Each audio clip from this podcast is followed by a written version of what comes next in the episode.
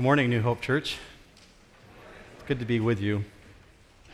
I have been really looking forward to this um, teaching this week. It is full of a lot of information, and hopefully, we can translate that information into hearts of worship. I very much want to uh, process this with you in the way that God intended. I have to constantly warn us to say, let's not just be academics and approach this from the realm of intelligence and information, but let's also be sure we approach this from the realm of wonders and worshipers.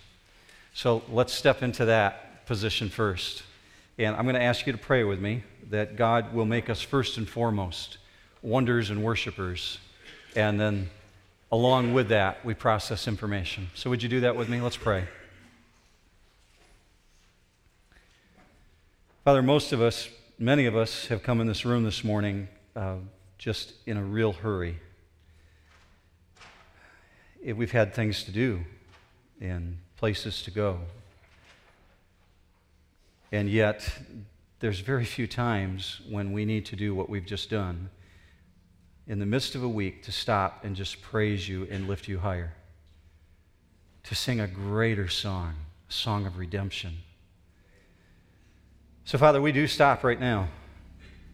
We shut down all the things that have happened in this past week just for the purpose of focusing on you, your glory and your worthiness, your honor, your wisdom. We praise you. It's with those hearts we come before you this morning asking that you would really indeed give us eyes to see and ears to hear so that we can take the truths of your word and make it melted into our heart, fused, Father, so that we're not quick to forget it. Information is so easy to forget, but experience is not. So, Father, make this an experience with you. We ask this in Jesus' name. Amen. Throughout the history of earth, many have tried to seize the throne of earth, to take it for their own. It actually started with Satan. Satan was the first to claim the throne of the kingdom of earth. You find Jesus speaking specifically about it in Matthew chapter 24, when Jesus said, I saw Satan thrown to the earth from heaven. After his rebellion was crushed, after he took one third of the angels of heaven and rebelled against God, God threw him to the earth. That's what Jesus said in, Luke 10 18. You'll see it on the screen. And he said to them, I was watching Satan fall from heaven like lightning. Now, Jesus himself said, when Satan came upon this earth, he seized it for himself and became the God of this world by bringing sin here through the temptation of Adam and Eve. This temptation made him, through the fall of man, the God of this world, the ruler of this world. Jesus said that himself in John 12 31. Now judgment is upon this world. Now the ruler of this world will be cast out. Speaking of Satan. Over time, he motivated man after man after man to try and seize the throne for themselves for their own purpose. Attila the Hun, Hitler, Genghis Khan, Alexander the Great, Nebuchadnezzar, the Caesars, all of them trying to seize the rule of the world for their own purpose. They all had one particular thing in common. Every single one of them failed. They never gained control of the whole earth. There's only one who has control over the entire earth, and that's the Lord Jesus Christ but his realm over this earth has not yet been accomplished.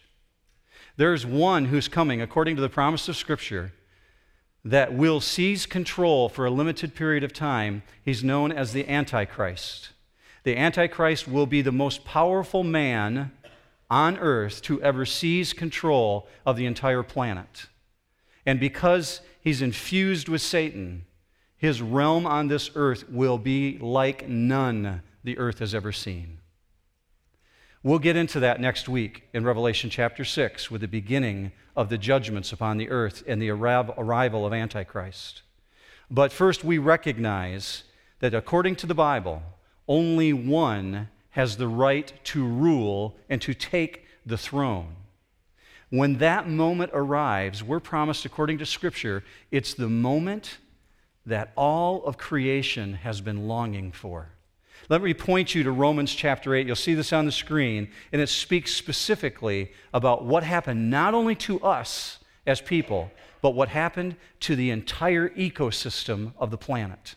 Romans chapter 8, verse 19. For the anxious longing of the creation waits eagerly for the revealing of the sons of God. For the creation was subjected to futility, not willingly, but because of him who subjected it in hope that the creation itself also will be set free from its slavery to corruption into the freedom of the glory of the children of God. For we know that the whole creation groans and suffers the pains of childbirth together until now. Every time I read of that, I think of the earthquakes. I think of what happened in Haiti, the groaning of the earth. Do you know that the Bible promises that in the last days, the frequency of earthquakes on the planet will increase? So much so that you'll see next week in Revelation chapter 6 that there become destructive earthquakes that wipe out entire civilizations. Powerful, earth shaking events. The ramping up of the arrival of the Son of God. And so we see this in Romans chapter 8 the birth pangs of the planet, the groaning what chapter 5 is, is a continuation of chapter 4. Everything you learned about last week is one continuous vision and it shouldn't be broken up. When you have chapters in your Bible, those are not in the original text. We put those in there so that we can understand and take apart Scripture, break it down easier. But chapter 4 and chapter 5 wasn't in the original writings of John, it's just one continuous writing. So, what we're about to look at here is a continua- continuation of what John saw last week when he saw the throne of God. You remember that imagery? Sparkling, blazing image. God on the throne. Like a sapphire, he said, like a diamond, the form of a being that had kind of a sapphire appearance to it. And it blazed. With that imagery in mind, he continued on into chapter 5.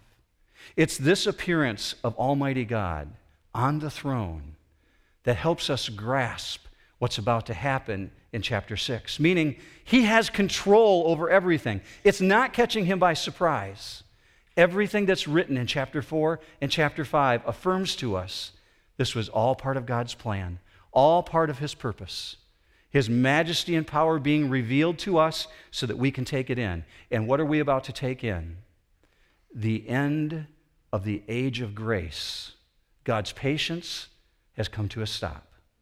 And he's about to bring about the fruition of the end of man on earth as we know it.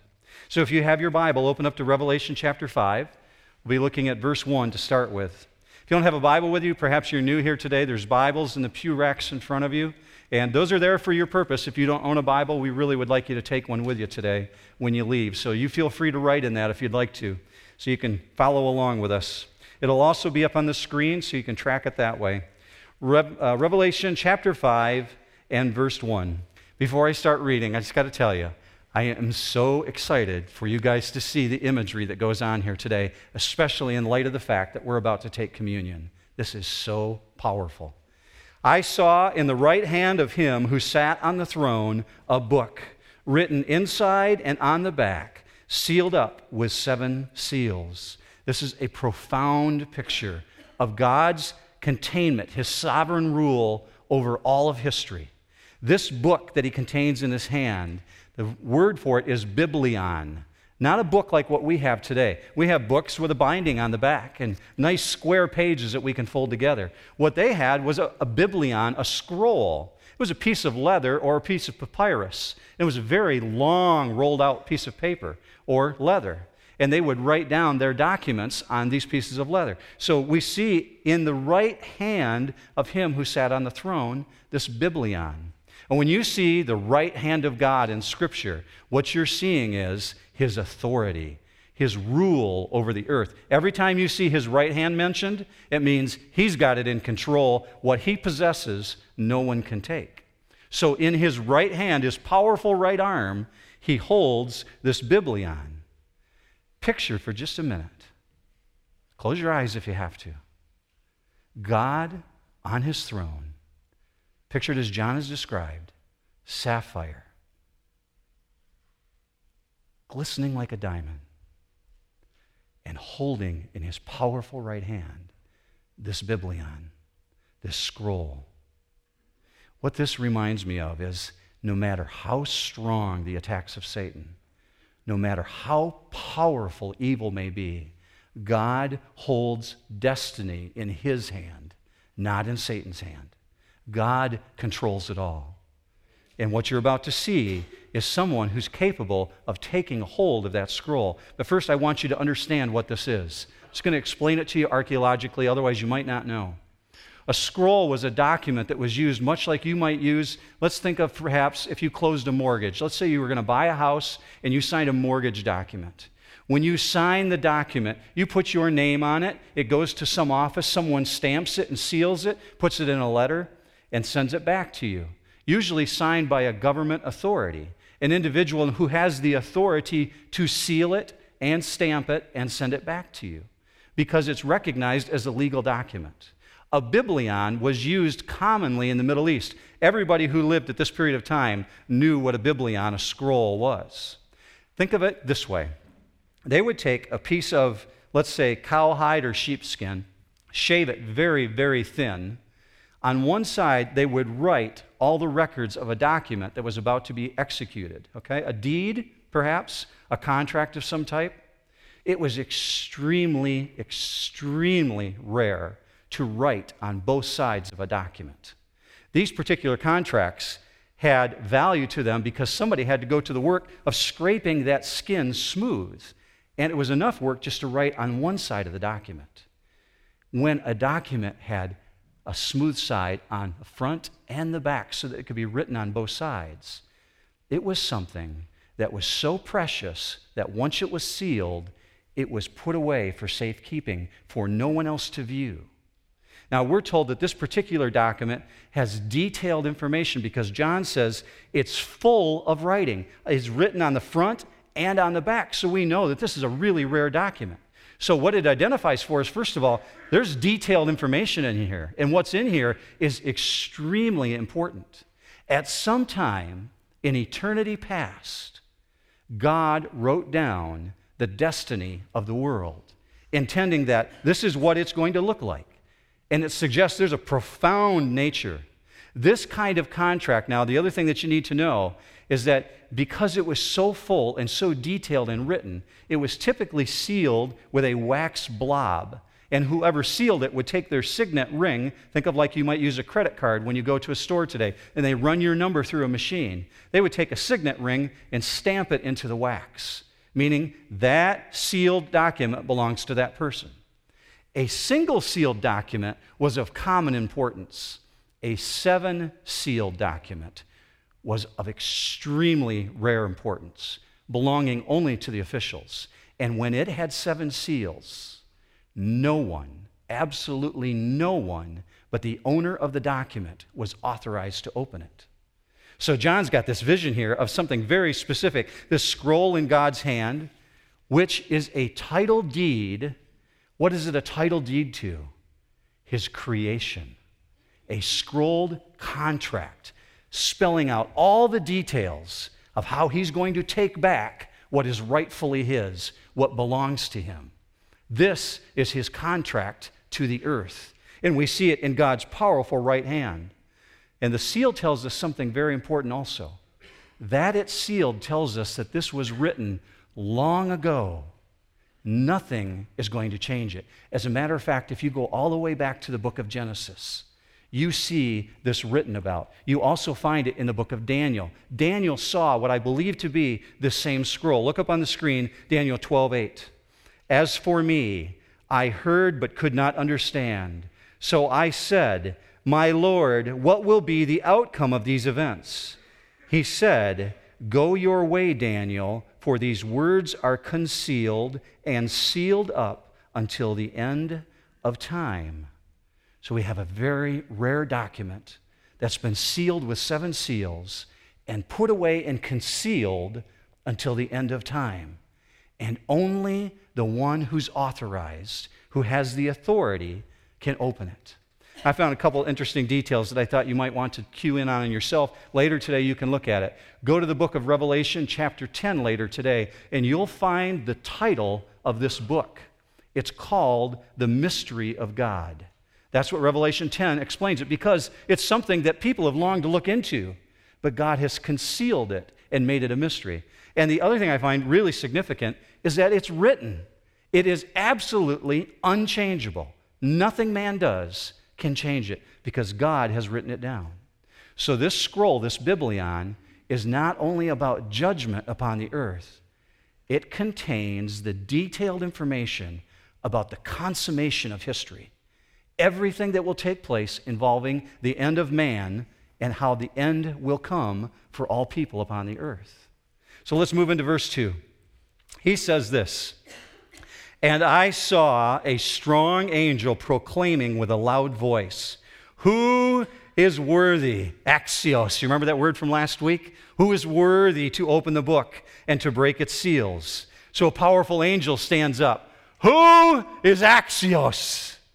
Remember the word last week? Axios? When a Roman conqueror came back to Rome after he'd been out and defeated the enemies, the throng of the city would gather along the streets as he made his way to the capital and everyone on the side of the streets would say, Axios, Axios, worthy, because he's the conqueror. So this angel is saying, Who is Axios? Imagine this. All of creation becomes completely silent at this point. Nothing. No response. The angel's voice just resonates throughout eternity. Who is worthy to open this? Someone who is worthy to defeat Satan and take this title deed and reclaim creation and bring it back. Look what John saw in verse 3. And no one in heaven or on the earth or under the earth was able to open the book or look into it. Then I began to weep greatly because no one was found worthy to open the book or look into it. Powerful angels, Michael, Gabriel, nothing. Think of the people who stand in heaven Noah, Moses, Job, Isaiah, Elijah, Zechariah, Peter, Paul, Stephen, Apollos, William Tyndale, Billy Graham. Nothing. No response. Because they're not worthy. No human or angel could step forward. And this search of all eternity crushed John's heart to the degree that he wailed. He screamed out this word that's used, it's not a simple wimpy cry. It's not like, oh, darn, I really wanted to look into that book. This is a sob. Let me show you the definition for it. The word is klio, it means to wail aloud. Think of it this way when you think of Jesus, the week as he rode into Jerusalem just before his crucifixion, shortest verse in all of Scripture, easiest one for kids to memorize, simply says, Jesus wept. Jesus Clio. He sobbed. That's what John's doing here. He's sobbing. Why? Why is he so overwhelmed with grief? What could be so important that if no one happened to look into it, something wouldn't change? I think in the English language, especially here in America, we have so profoundly corrupted words, especially in the last 20 years, that we've lost an appreciation for descriptive language use. So we have to go back generations to find individuals who have written about things like this to say, what's a good description for this? And I found one that I want to share with you. It comes from a pastor from the 1950s. His name is W.A. Criswell, pastor of the first megachurch ever in the United States. Back in Dallas, Texas, W.A. Criswell wrote specifically about this passage. It's kind of a long quote, but I want you to see it because it is so descriptive. Look up on the screen. John's tears represent the tears of all God's people throughout all the centuries. Those tears of the Apostle John are the tears of Adam and Eve driven out of the Garden of Eden as they bowed over the first grave, as they watered the dust of the ground with their tears over the silent, still form of their son Abel. Those are the tears of the children of Israel in bondage as they cried out unto God in their affliction and slavery. They are the tears of God's elect through the centuries as they cried unto heaven. They are the sobs and tears that have been wrung from the heart and soul of God's people as they looked on their silent dead, as they stand beside their open graves, as they experience the trials and sufferings of life, heartaches and disappointments indescribable. Such is the curse that sin has laid upon God's beautiful creation. And this is the damnation of the hand of him who holds it that usurper, that interloper, that intruder, that stranger, that dragon, that serpent, that Satan. Failure to find a redeemer meant that the earth in its curse is consigned forever to death. It meant sin, death, damnation, and hell should reign forever and ever, and the sovereignty of God's earth should remain forever in the hands of Satan. When's the last time you heard somebody write like that? Can no one step forward? Is no one worthy? No one's capable of changing this? But John's weeping is premature. Look at the next verse. And one of the elders said to me, Stop weeping, meaning it's unnecessary. Do you remember the word that I taught you last week for behold? Idu, I D O O U, meaning, wow, wow, I can't believe it. Behold. What's behold? Behold, the lion that is from the tribe of Judah, the root of David, has overcome, so as to open the book and its seven seals. Stop weeping, John. Someone is emerging on the scene and it's not a man, and it's not an angel. None of them can redeem, redeem the universe, but one can, one specifically. The titles that are used here, the lion of the tribe of Judah and the root of David, are messianic terms. They go way, way back in time into the Old Testament. They were prophetic terms attached to Jesus, things that belonged to the Messiah. The Jews knew very well exactly what these titles meant. As a matter of fact, there's a prophecy that's written way back in the book of Genesis about this one who would be called the lion of the tribe of Judah. Let me show you it up on the screen. Genesis 49 9. He couches, he lies down as a lion, and as a lion, who dares rouse him up? The scepter shall not depart from Judah, nor the ruler's staff from between his feet, until Shiloh comes, and to him shall be the obedience of the peoples. Out of the tribe of Judah, a fierce, powerful ruler. And these two titles, the lion of the tribe of Judah and the root of David, were the ones that pointed to the one known as the king of the Jews. That's why the Jews got so ticked off when Pilate made a sign and put it on Jesus' cross saying, King of the Jews. They said, Take it down. He didn't say he was king of the Jews. Pilate said, Yes, he did. They said, No, he said he was king of the Jews, but it didn't really mean that he was king of the Jews. Take down the sign. Pilate said, What is written is written, and it will remain. He is the king of the Jews. That's what these titles meant. So we find here this one who's coming forward. Jesus is the one who is worthy to take the scroll. Why? Because he is the one who is the rightful king. First of all, he's from the root of David. He's the one that is from the line of the tribe of Judah. And what he has done, What did he do? He overcame. You see that word in your verse there? Circle that.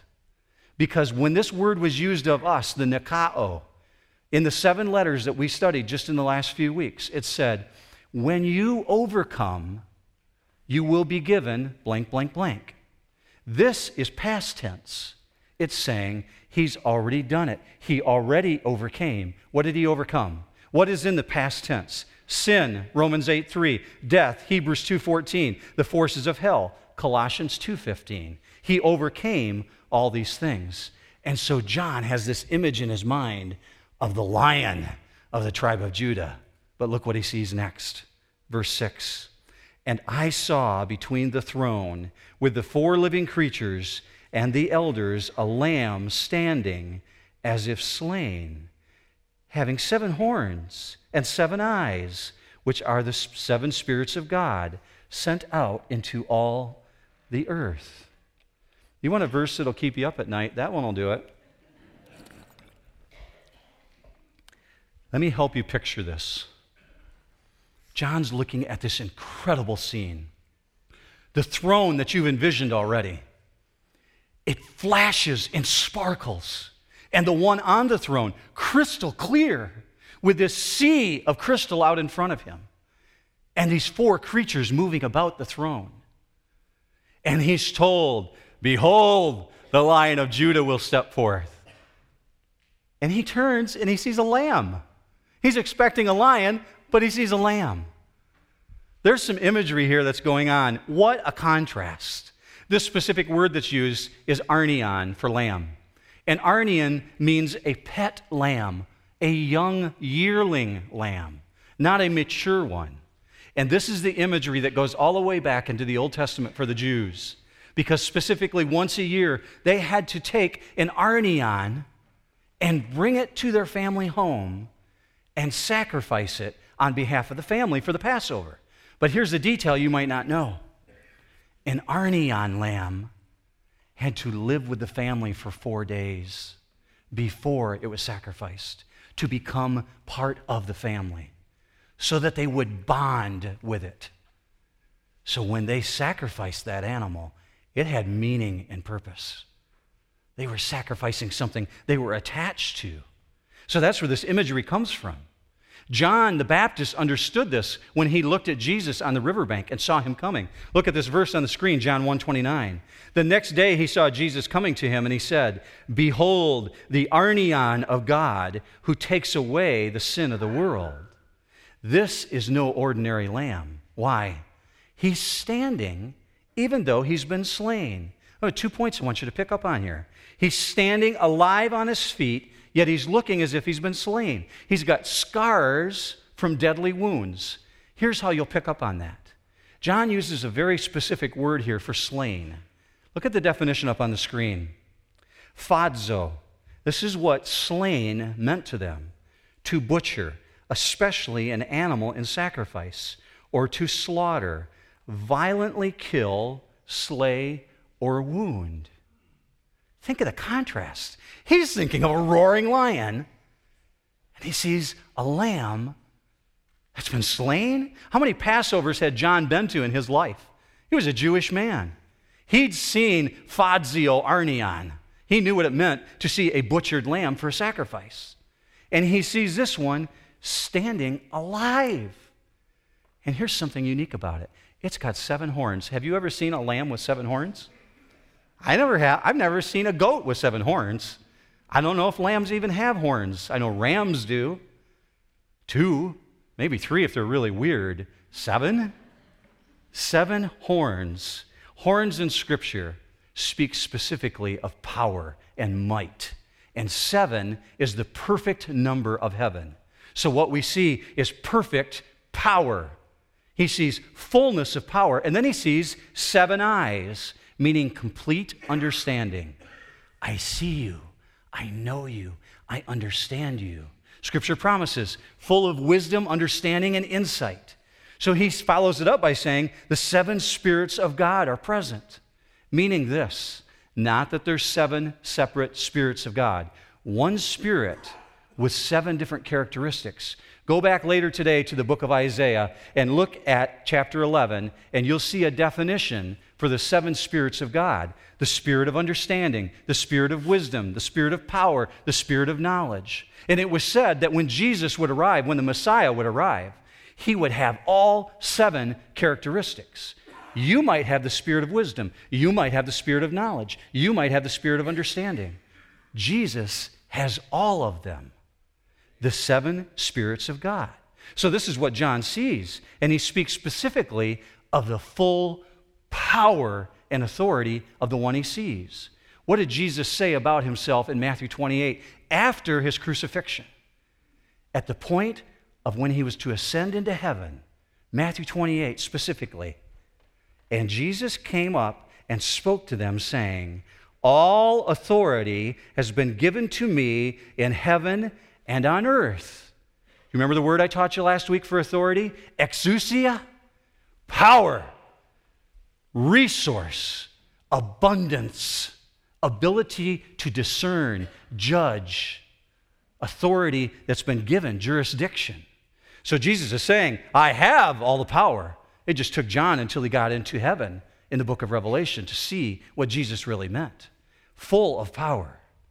Now, what we're about to come into is everything that you've been studying for the last few weeks, everything John's been writing about, is ramping up to this moment. Everything hinges on this particular activity that takes place. Verse 7 And he came and took the book out of the right hand of him who sat on the throne. When he had taken the book, the four living creatures and the 24 elders fell down before the Lamb each one holding a harp and golden bowls full of incense, which are the prayers of the saints. Do you notice that those ones who were exalted, the elders and the four creatures, they fell down just because he took the book. He hasn't even opened it yet. They fell down just because he grabbed it. Understand this no one approaches God on his throne. No one Angels attend him.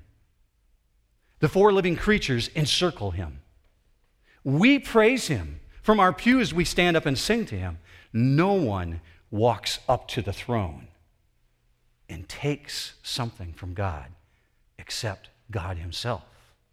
And I want you to note this the act of taking the scroll is not why they're celebrating. It's what he did to allow him to take the scroll he defeated death. His death and his resurrection is the basis of his authority. And they understand that. Now, we get two little details here that could just blow right on by you if you don't pay attention to it. He talks about harps and bowls of gold. Specifically, when you see harps mentioned in relation to prophecy, and the harps were used in the Old Testament, every time you see a prophet about to make a proclamation about the destiny or the future of something, there were harps present.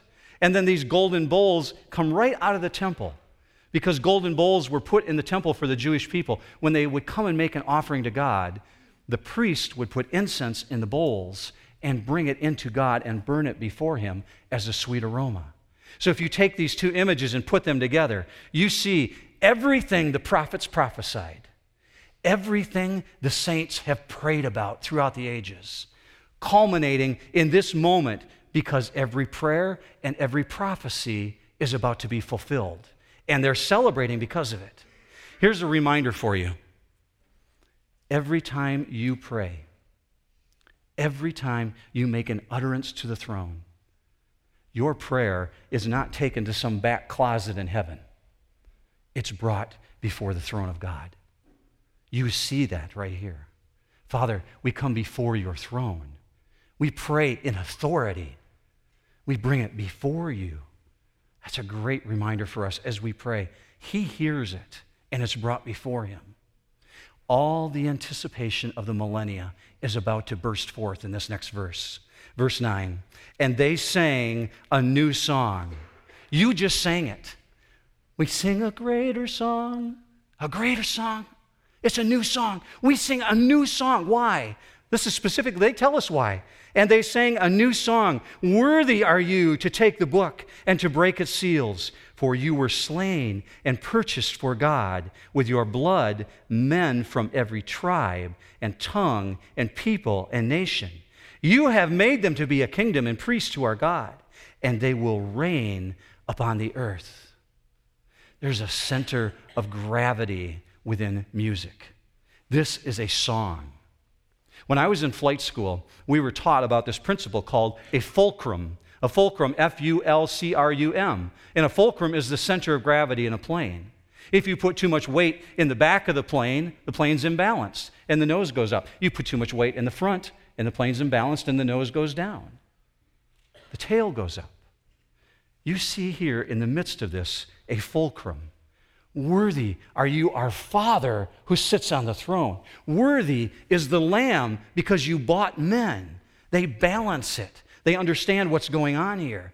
They praise both because both accomplished a work. And this movement here pictures God about to judge Satan.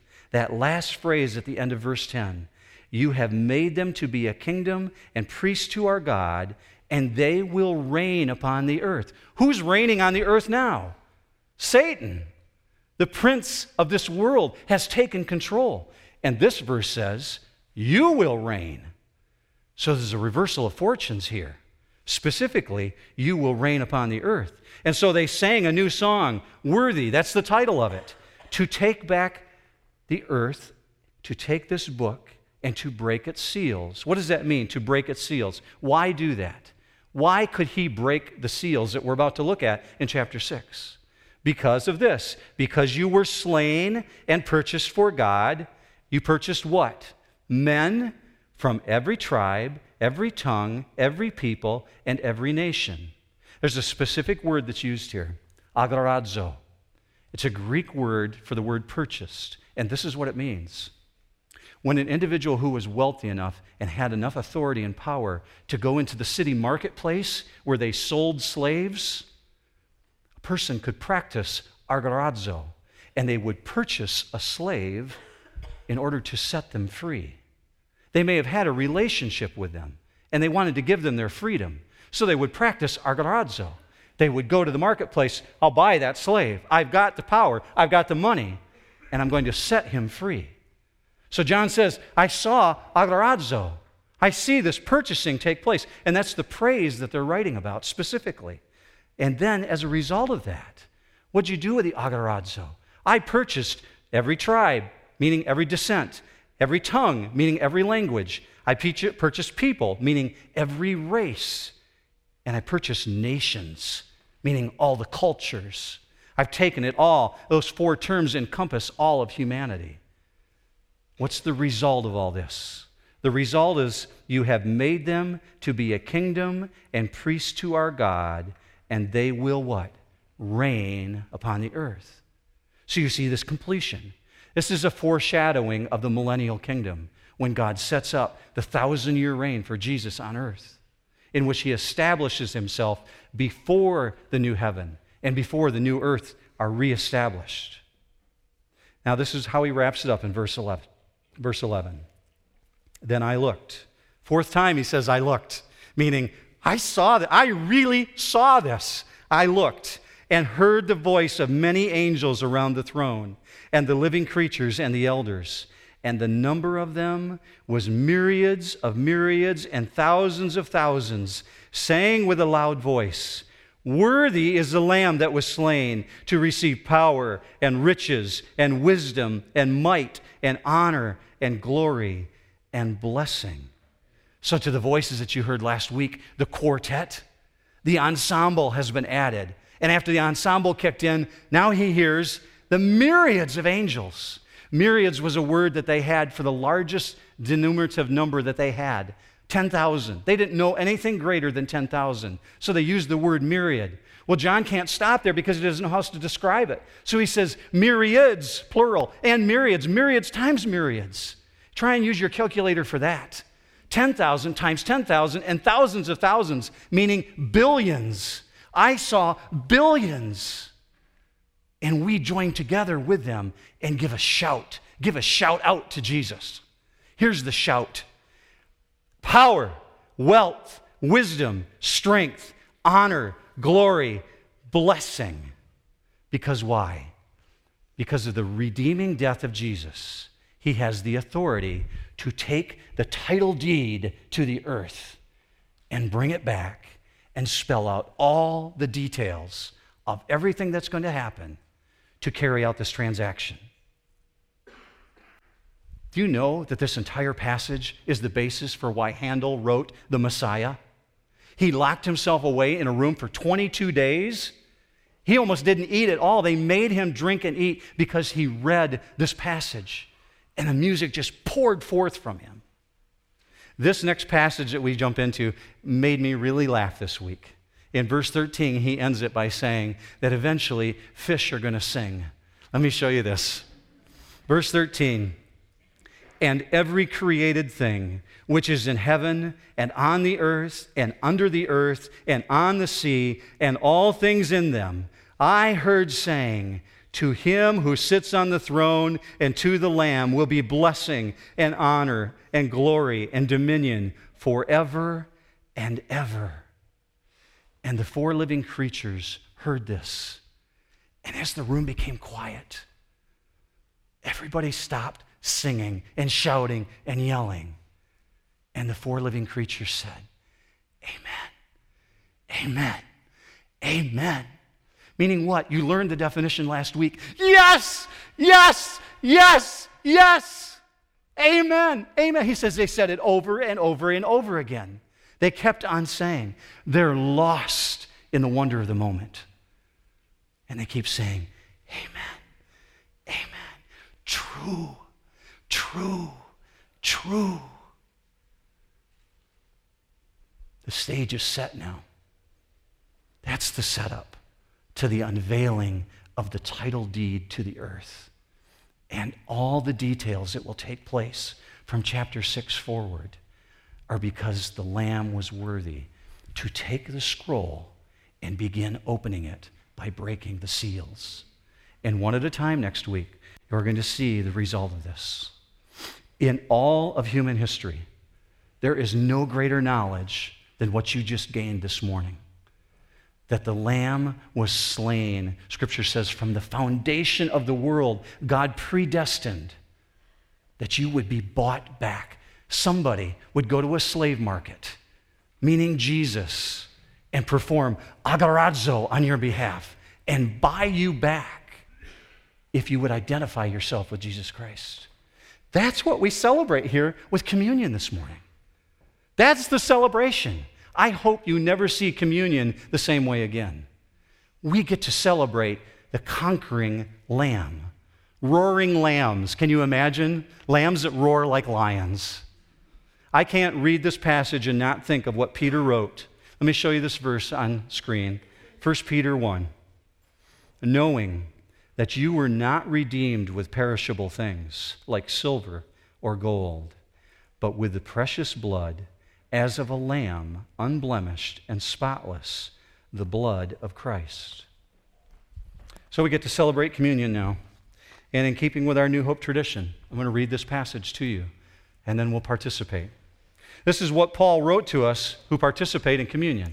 This is, he said, how to do it, because it was handed to him from who? Jesus handed it to him himself. So this is what he said. Verse 23 of chapter 11 For I received from the Lord that which I also delivered to you. That the Lord Jesus, in the night in which he was betrayed, took bread. And when he had given thanks, he broke it and said, This is my body, which is for you. Do this in remembrance of me.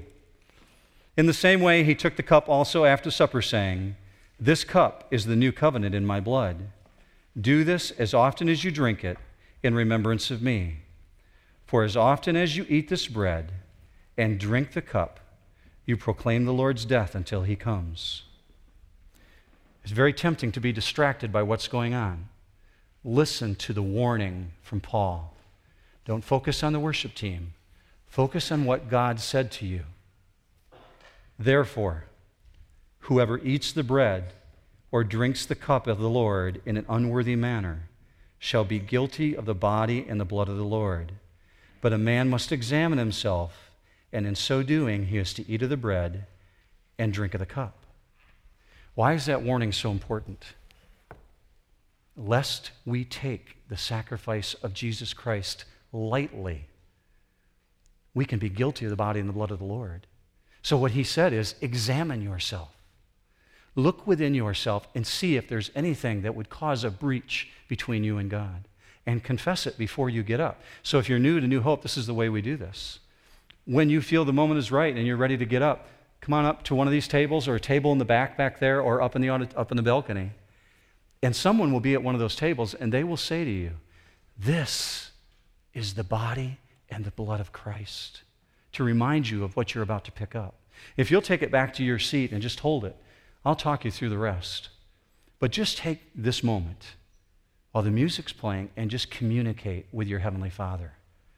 Talk to Him about where you're at in your relationship. I'll pray along with you.